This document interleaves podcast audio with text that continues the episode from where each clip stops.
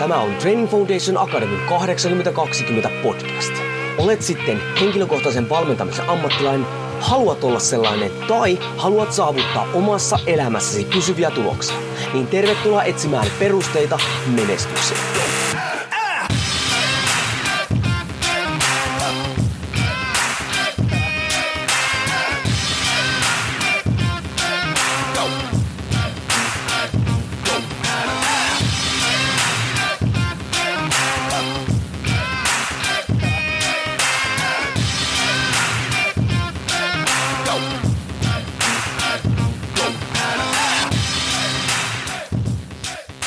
Jouni Korhonen Training Foundation Akademista. Tervetuloa taas 8020 podcastin pariin, jossa etsitään siis perusteita henkilökohtaiseen menestykseen, mikä ikinä se itselle jokaiselle onkin. Ja tänään on semmoinen aihealue, äh, joka kiinnostaa mua aivan suunnattomasti. Ja ne, jotka on seurannut vaikka sosiaalisessa mediassa vähän pidemmän aikaa, niin aikoinaanhan mä hyvinkin paljon, sanotaanko, viihdytin itseäni näillä aihealueilla, mutta sitten hiukan vähensin sitä kulutusta siitä syystä, koska no, siinä mentiin vähän liian syvälle aina välillä. Ja nyt mä olen erittäin innossani, koska nyt mä saan semmoisen henkilön mikin toiselle puolelle, joka on sukeltanut aivan päätä pahkaa tähän aihealueeseen, joka on siis terveyshumpuuki. Ja mikä, mikin toiselle puolelle asettuu Juha Lehtonen, joka kerrytti Terveys- ja humpuuki-kirjan. Tervetuloa podcastiin, Juha. Kiitoksia tosiaan sulle kutsusta podcastiin. Joo, hei, voisiko kertoa silleen, koska äh, tähän oli sun ensimmäinen kirja, tämä Terveys ja humpuuki, niin, niin porukka ei välttämättä ihan, ja varsinkaan mun kuulijat ei välttämättä äh, tiedä, niin voisiko kertoa vähän omasta taustasta siitä, että, että mikä sulla on taustana, missä, ja miksi sä lähit itse asiassa niin kirjoittamaan edes tämmöistä kirjaa?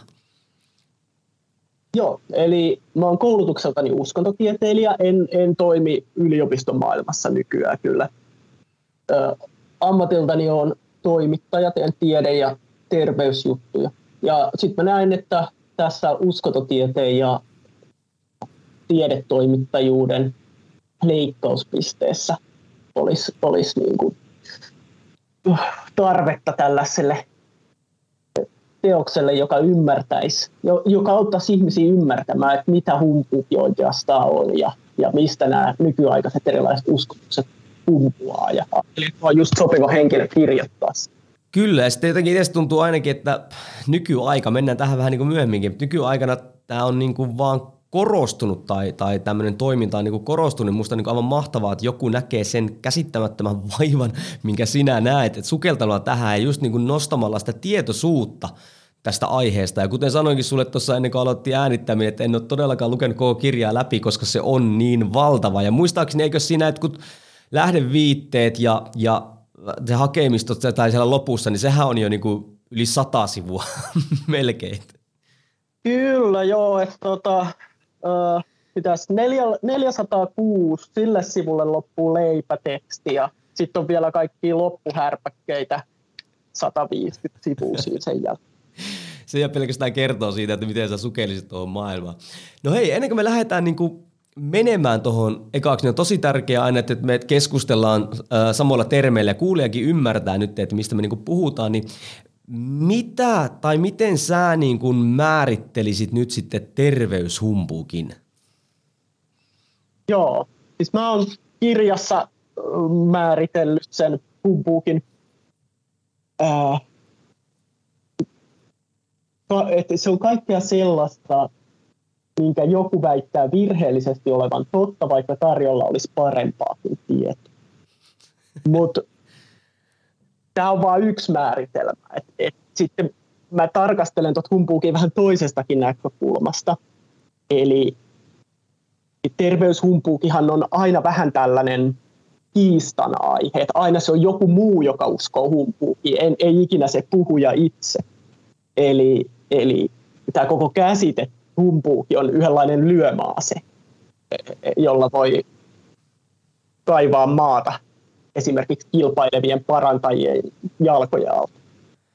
Kyllä, eikö siihen, niin kuin just niin kuin sanotkin, niin siihen liittyy myös sellainen vahva sellainen henkilökohtainenkin näkemys, että tavallaan ei välttämättä tiedosteta sitä, voiko se sanoa ammattitaidon ja tiedon rajoja, ja sitten niin kuin esitetään tiettyjä väitteitä tai, tai sitten haastetaan muiden väitteitä tältä pohjalta.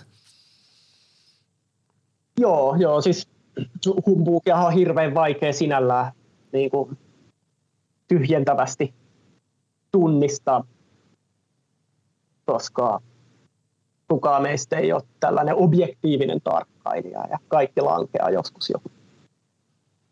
Joo, ja sitten musta oli mielenkiintoinen, kun käytiin tätä sähköpostin vaihtoa ennen, ennen tätä haastattelua, sä toit esille niin kuin tämmöisen hyvinkin niin kuin tärkeän niin kuin humpuukin harmaan sävyt, että nämä niin kuin pitää pystyä niin kuin tiedostamaan, niin voitko sä vähän niin kuin avata sitä, koska tuo oli mullekin sille hyvin mielenkiintoinen näkökulma, kun sä toit sen esille, niin voit sä avata, että mitä sä niin kuin tarkoitat tuolla humpuukin harmailla sävyillä?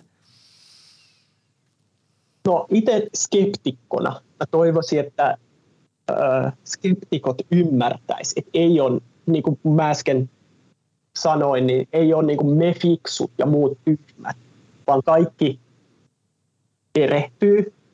Ja yleensä kaikki tällaiset ilmiöt, niin kuin vaikka homeopatia esimerkiksi, ne, ne ei ole millään tapaa mustavalkoisia, vaan niitä pitäisi katsoa tarkemmin, että, että mitä, mitä niiden ilmiöiden taustalla on. kun zoomaa näihin ilmiöihin, kuuntelee homeopaattia, niin huomaa, että miten monta erilaista homeopatiaa on ja miten siellä liikkeen sisällä käydään kiistelyä vaikka sen suhteen, että onko homeopatia vaihtoehto lääketieteelliselle hoidolle vai, vai täydentääkö se lääketieteellistä hoitoa.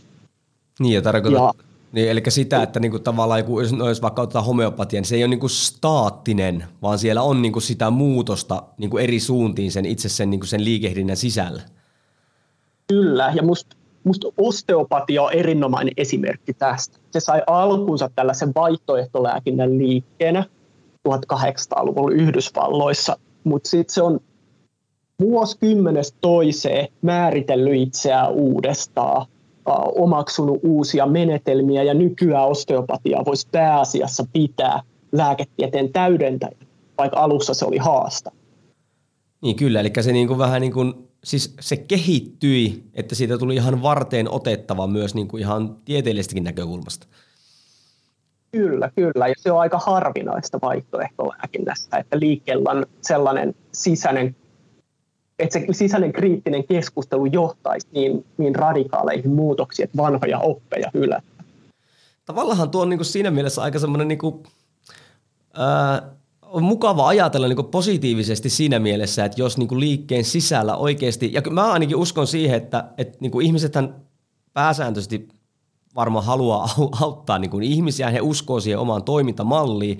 Että siinä mielessä mahtavaa, että jos niin kuin nähdään se kehityksen mahdollisuus olla avoimia kriti- kritiikille ja viemään eteenpäin, niin, niin siis siinähän on just sitten, että voi tapahtua tämmöinen kuin vaikka osteopaatis, mutta en, osteopatias, mutta en sitten tiedä, miten vaikka joku homeopatia niin kuin no ihan teknisesti, niin pystyisi kehittymään silleen, että siitä tulisi ihan niin varten otettava. No, mä en ole ammattilainen tästä, mutta, mutta ajatuksena okay. niin kuin ihan hyvä kyllä homeopatiikan kohdalla voi sitten just ajatella niitä harmaan sävyjä, että, että voisiko se olla harmitonta humpuukia, jolloin siinä ei ole välttämättä mitään ongelmaa, että ää, ei, ei niin kuin luvattaisi liikoja, vaan lopetettaisiin sellainen tietty oman äh, para, parantajan kykyjen korostaminen lääketieteen kustannuksella ja, ja hyväksyttäisiin, että homeopatia on vähän hömppää, mutta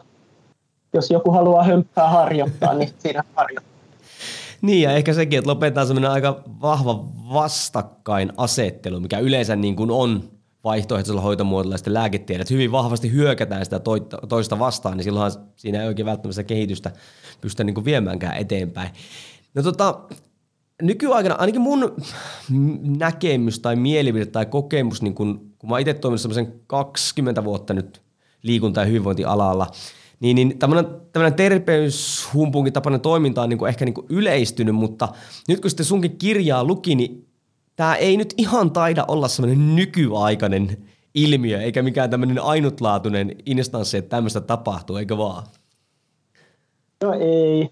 että eri aikoina tällaiset kriittisesti ajattelevat ihmiset on luullut, että juuri silloin eletään humpuukin kultakautta.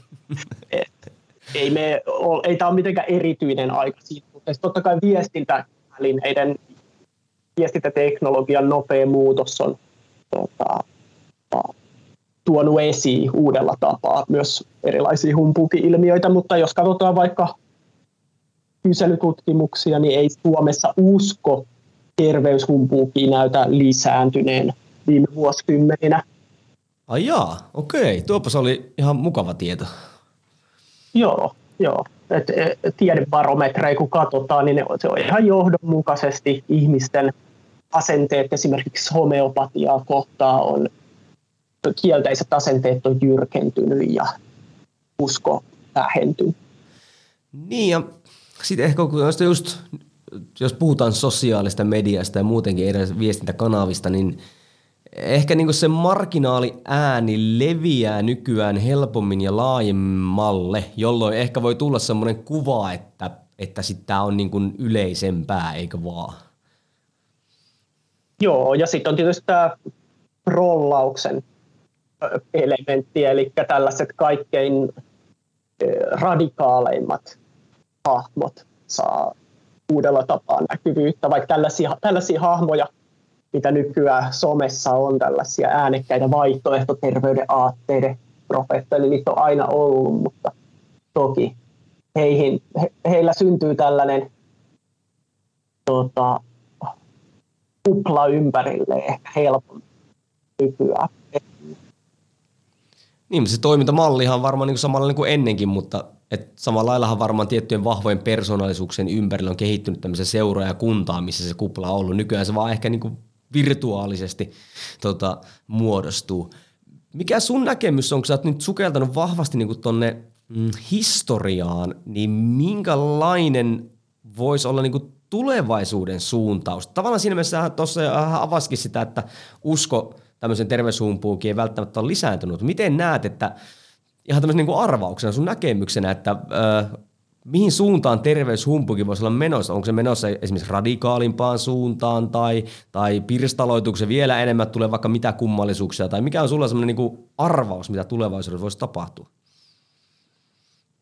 Tällä hetkellä on hirveän vaikea näin silmämääräisesti arvioida, että miten tämä koko koronahomma tulee vaikuttamaan. Et koska tämä, aina tällaisten suurten epidemioiden aikana syntyy paljon tällaista kapinallista terveysajattelua ja salaliittoteorioita, mutta sitten se, sit epidemia ratkeaa, niin tämä kiihkein kannatus hiipuu, mutta hiipuuko tässä tapauksessa meillä koskaan oltu ennen just tässä tilanteessa, missä meillä on tämä nykyinen viestintäteknologia ja käytössä. Saa nähdä. Yksi tärkeä trendi on, on umpuukin automatisoitu botit, pollitilit, jotka levittää joko markkinointi tarkoituksissa tai sitten poliittisista syistä humpuukia.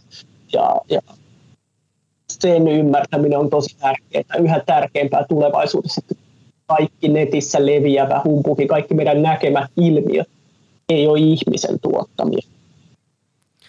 Tuo on kyllä hyvin mielenkiintoinen näkökulma, mikä siis totta kai tunnistan ja tiedostan, että se niin kuin, tota, on, mutta onko se, pystytkö sanomaan, onko tuo niin kuin kuinka yleistä nykyään? Varsinkin markkinapuolella voin kyllä ymmärtää sen siinä mielessä, että kun rahaa kun määrää, niin silloin tehdään erilaisia juttuja, mutta että jos siellä muitakin toimijoita on siellä taustalla ja heillä erilaisia tavoitteita, niin onko se kuinka yleistä nykyään tuommoinen?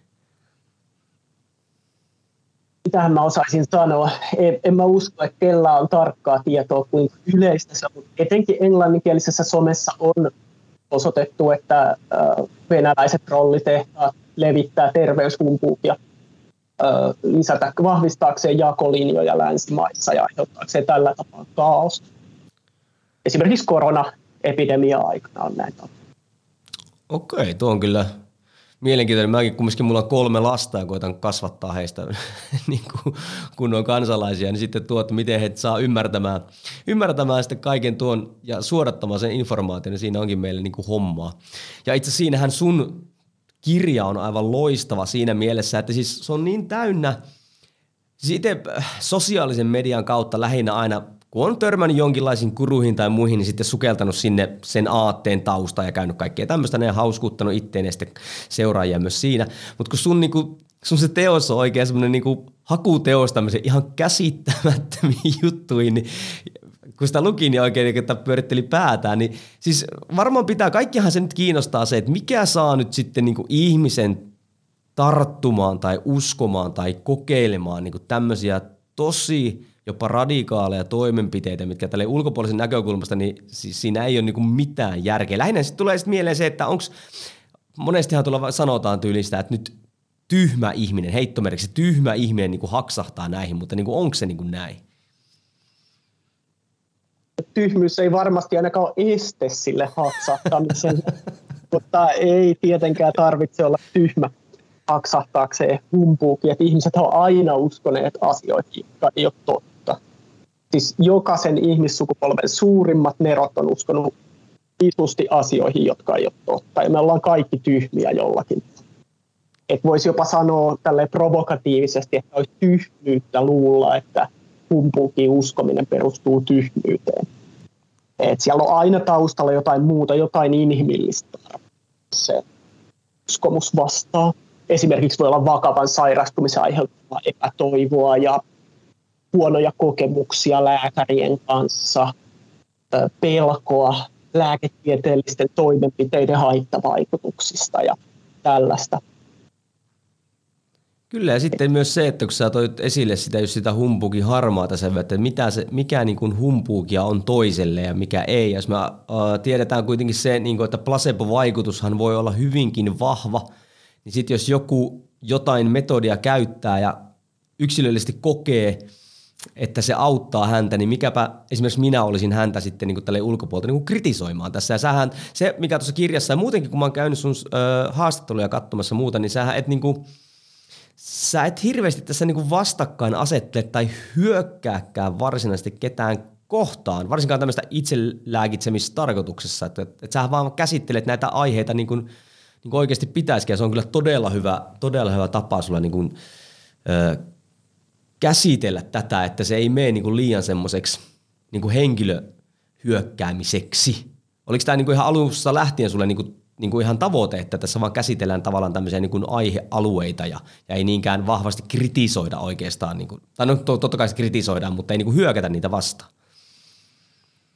No, kyllä mä sanoisin, että mun, mun lähestymistapa kypsy tässä kirjaa tehdessä. Et mä nyt olen terveysviestijänä muutenkin miettinyt paljon sitä, että mikä on tehokas ja hyödyllinen tapa käydä kommunikaatiota, mutta kyllä kun mä aloin ymmärtää, miten nämä tällaiset jyrkät mustavalkoiset vastakkainasettelut, niin ne aina pelaa osittain niiden kapinallisten pussiin. Niin mä yritin niin kuin vähän vetää sellaista slalomia, että, että en niin kuin astuisi heidän, heidän ansoihinsa suoraan, vaan ennemminkin aut, annan ihmisille työkaluja, joilla he voi itse yrittää ymmärtää kohtaamia asioita. Niin, ja herättää sitä tieto, tietoisuutta siitä. Onko sua vastaan, niin kun, koska sä kuitenkin niin kun käsittelet laajasti ja syvällisesti näitä aiheita, niin onko sua vastaan kuitenkin niin kun hyökätty esimerkiksi somen puolelta, koska siellä kumminkin varmaan sellaisia radikaaleja ihmisiä on, joiden varpaille tahtomattaankin astuit, niin onko, se minkälaista ollut niin se palaute sitten tulla varsinkin somen puolella? Kohtuullisen kevyttä, että kun analysoin näiden joidenkin isojen vaihtoehtoisen terveysvaikuttajien somekäyttäytymistä kirjan taustatyön aikana, niin vähän, vähän pelotti se, että millaista reaktiota tulee, mutta ainakaan tähän mennessä en ole joutunut maalitetuksi, että joitain uhkailuviestejä on tullut ja, ja joitain huonoja kritiikkejä, mutta ei mitään sen kummempaa. Onneksi päinvastoin sitten taas tuolla etenkin Instagramin puolella tuossa terveys- ja tilin ympärille on, on kerääntynyt tosi kiinnostavaa porukkaa, joilla on hyviä ajatuksia, joiden kanssa vaihdetaan paljon viestejä ja opetetaan toisiamme siitä, että, että miten nämä terveysilmiöt nykyään toimii. Hirveän positiivinen on ollut Joo, ja sitten Instagramissa toit myös sen hauskan termin esille, tämä eettinen hörhöily. Tämä en tiedä, se ei tainnut olla sun termi, se taisi jostain äh, jonkun muun tililtä tulla tai näin, mutta voisitko kuvailla, mitä tämä eettinen hörhöily tarkoittaa? Joo, niin. En muista, oliko se mun vai Kukka Laakson tuota, kehittämä, mutta tuota, joo. Eli tästä, mä ajattelisin, että kaikki ihmiset on jossain määrin hörhöjä.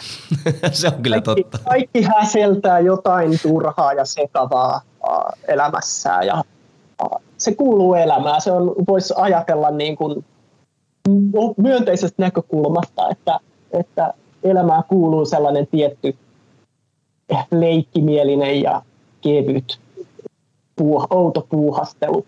Ja myös voi, se voi ihan, yhtä hyvin olla vaikka energiahoitoja tai yksarvishoitoja tai muuta tällaista se hörhöily.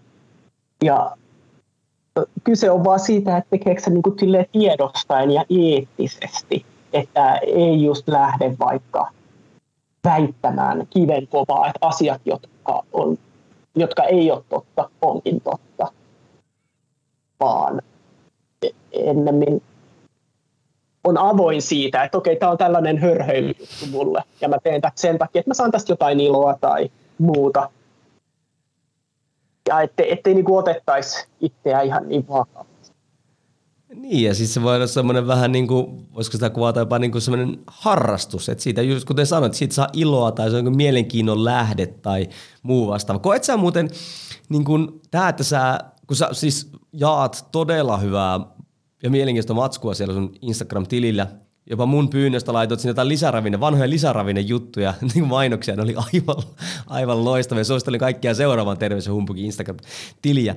Niin koetko sä tän, että pakko sä joku varmaan pari vuotta tai sitä kirjaa kirjoittaa, niin, niin koetko sä tämän tämmöisen terveyshumpuukin niin, niin sulle niin kuin enemmänkin jopa harrastuksen, tai onko sen niin kuin tutkiminen sulle semmoista eettistä hörhöilyä, että sä niin kuin jaksat oikeasti sukeltaa niin kuin aika syvällisestikin noihin aihealueisiin? Vai onko se sitä vaan sitten, että mä olen toimittaja ja tämä on tärkeä aihe tuoda esille? Kyllä se kumpuaa ihan siitä, että itseä kiinnostaa kaikki oudot jutut. Sen takia varmaan mä uskototiedettäkin lähiaikoina opiskelemaan, että halus ymmärtää vähän tällaisia niin kuin tajunnan rajamaiden ilmiöitä, että miten ne toimii. Siitä ehkä tässäkin oli kyse, että hyödynsin kyllä uskototieteessä opittuja, opittuja tällaisia ihmistieteen ymmärtäviä menetelmiä kirjaa tehdestä, joilla mä sitten yritin nyrjäytellä aivojani sellaiseen asentoon, että ymmärtäisit vähän paremmin toisten näkökulmaa.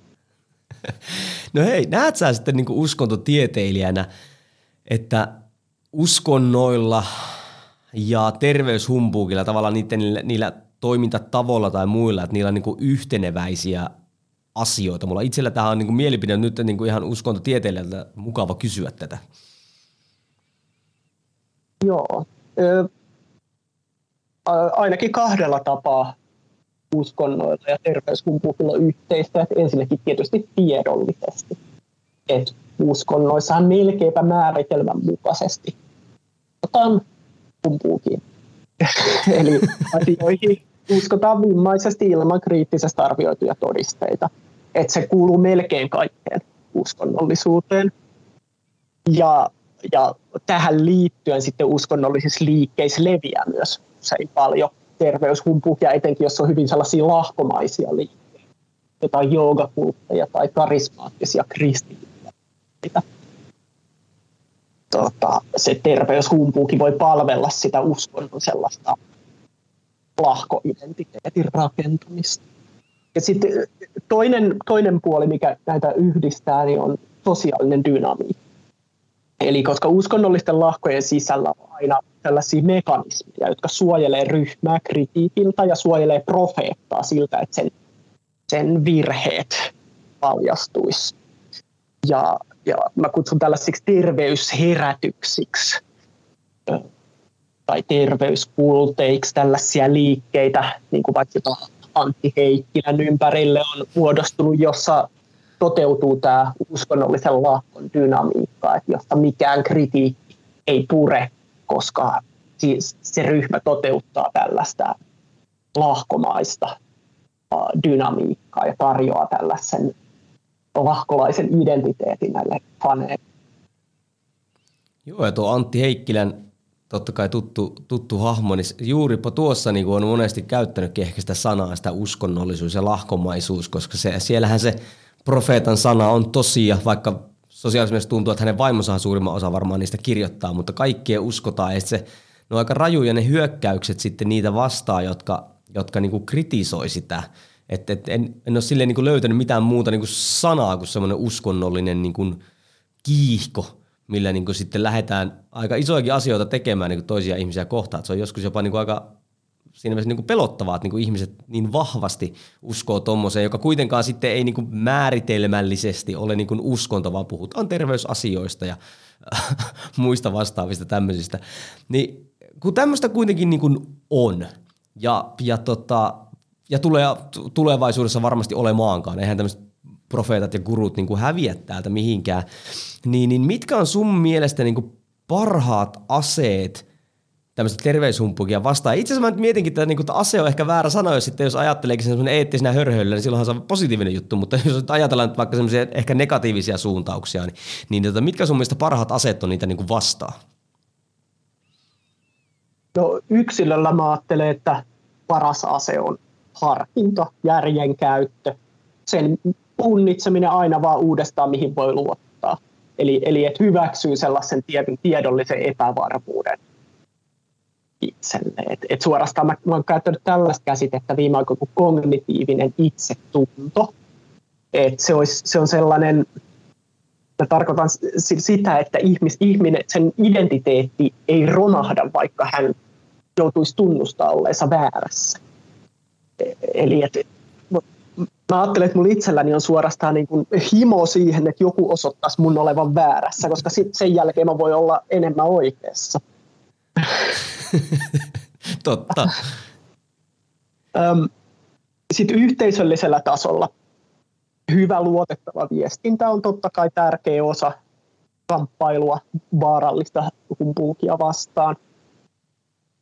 Hyvä, hy, hyvä ymmärrettävä tiedon välitys – sosiaalisessa mediassa ja pakukoneissa. Tämä on vaikea kysymys, että miten humpuukin leviämistä voi torjua ilman, että syyllistytään sananvapauden loukkauksiin, mutta ainakin yksi tekijä on, että, että palkattaisiin enemmän ihmisiä arvioimaan tietoa. Käytännössä journalisteille lisää töitä Facebookissa ja Googlessa.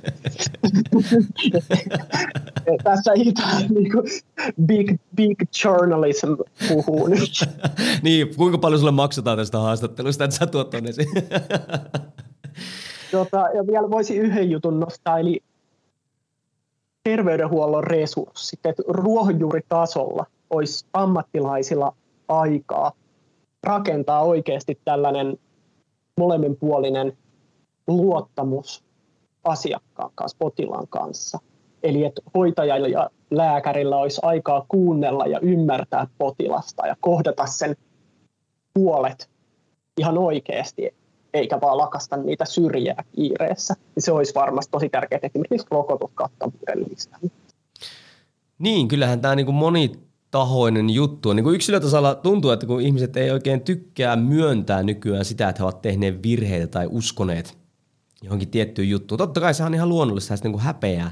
Oletko muuten törmännyt niin semmoisiin henkilöihin, vaikka tämän kirjan tota, tekemisen aikana, jotka niin kuin hyvin, hyvin vahvasti on niin kuin uskonut johonkin ja, ja sitten siinä onkin tullut jonkinlainen niin tämmöinen herätys tai muutos. Sanotaanko vaikka ihan niin kuin, jonkun aatteen johtotason ihmisillä, että he on sitten niin kuin kääntänyt kelkkansa ja, ja tota, ruvennut ajattelemaan niin kuin toisin. Pääsitkö juttelemaan tämmöisten henkilöiden kanssa? johtotason henkilöitä.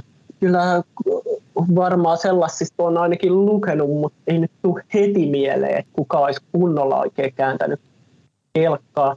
Että sitten enemmän tällaiset niin kun, on kyllä niin kun, tällaisia täydentäviä hoitajia ammattilaisia, jotka on, on muuttunut kriittisiksi omaa liikettää kohtaa ja yrittää karsia sitten siitä pois niitä huonoja puolia.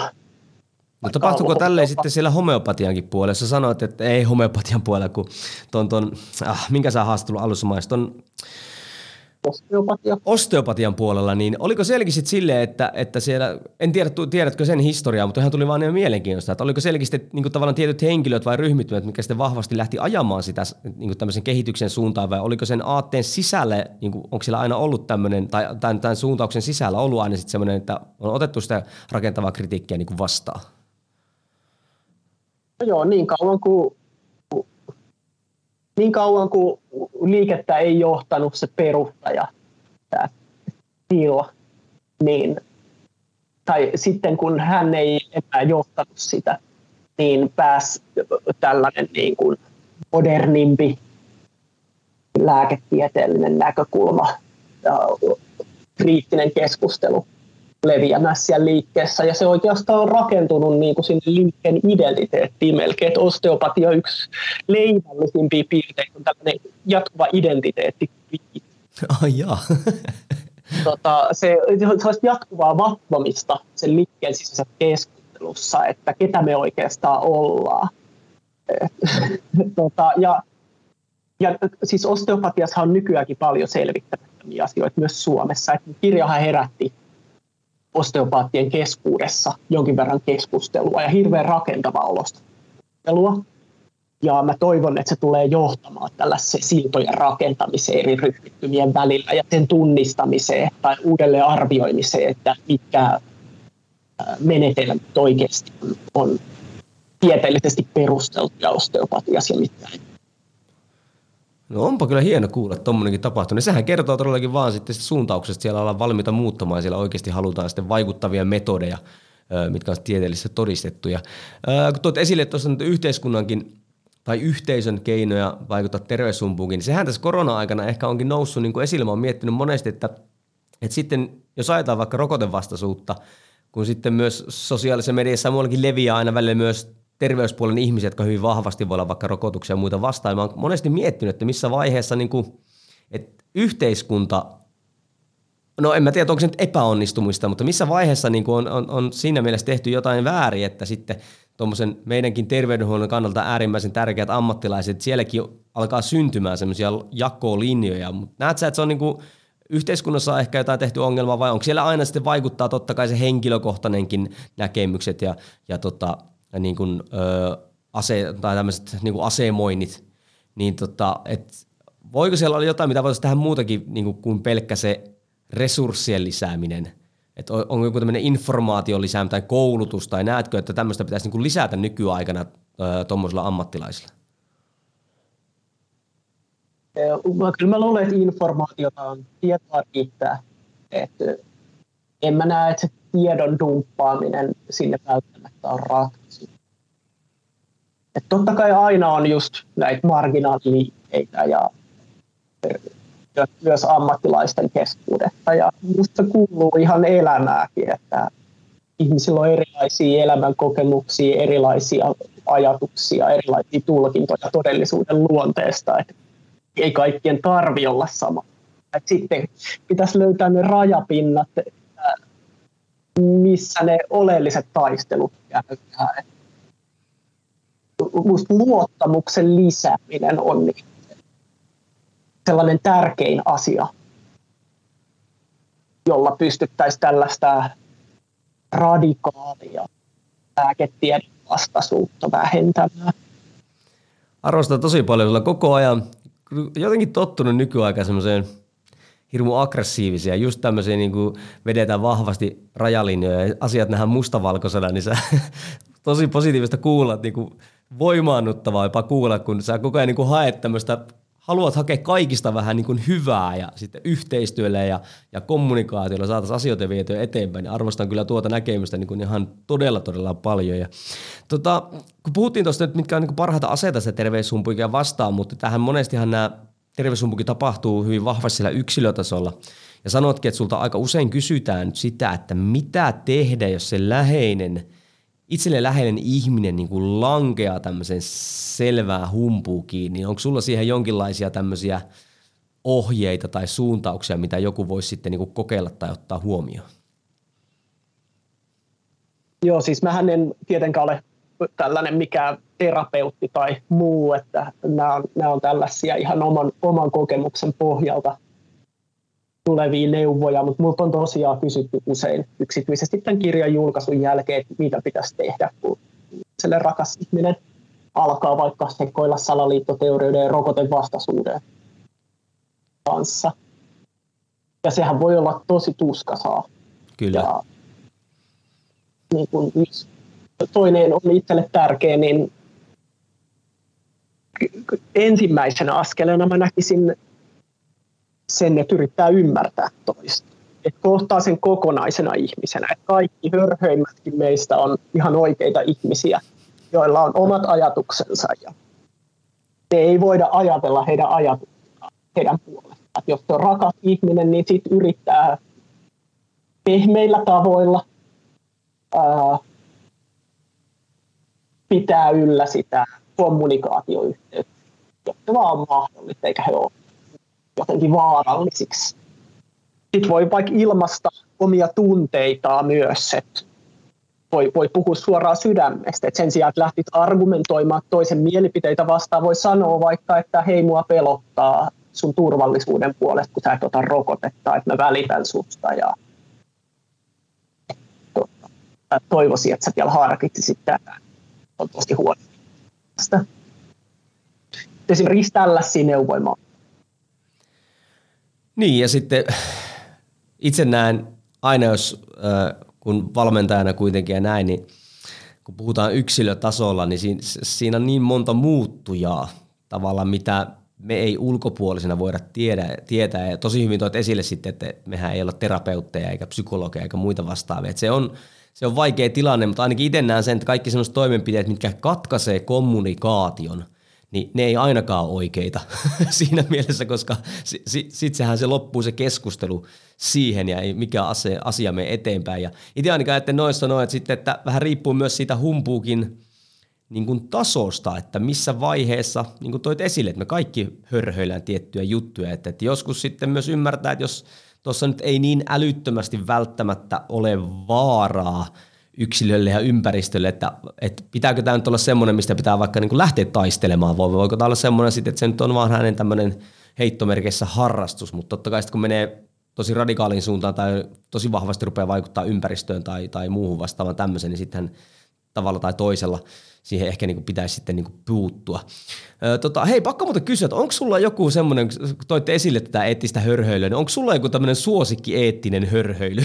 Vai onko se niin kuin tämmöinen ihan laaja-alainen sitten kiinnostus erilaisia juttuja kohtaan? Niin, eli onko jotain, mitä mä itse hörhöilen mielellään? Niin, niin tämmöinen terveyshumpukin hörhöily, semmoinen, että mikä sä tiedostat, niin kuin, että no niin, tässä ei ole mitään järkeä, mutta tästä saadaan jotain tämmöistä niin kuin, tota niin, niin iloa tai mielenkiintoa tai muuta vastaavaa. Yhtäkkiä vaan tuli mieleen. No, tota, no mä voisin taas paljastaa sellaisen asian, että mä oon teknisesti ottaen kundaliinireikin mestari, eli, eli korkean tason energiahoitaja. Ahaa. Mä en ole koskaan kokenut, että se on hirveän hyödyllistä, mutta sit, sitä voi harrastella kaikenlaista. Mitä siihen kuuluu?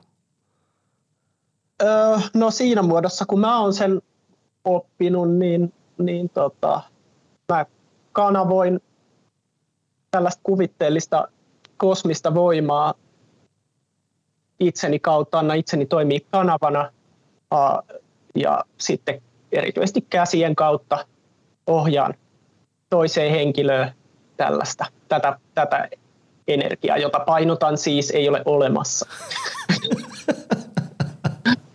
Kuuluuko siihen jotain, tämä oli hei todella mielenkiintoinen paljon, kuuluuko siihen sitten jotain niin kuin välineitä tai riittejä tai jotain semmoisia, niin että mikä niin kuin luo sitä niin kuin sen tapahtuman tai niin kuin vahvistaa sitten sitä kuvitteellista energiaa?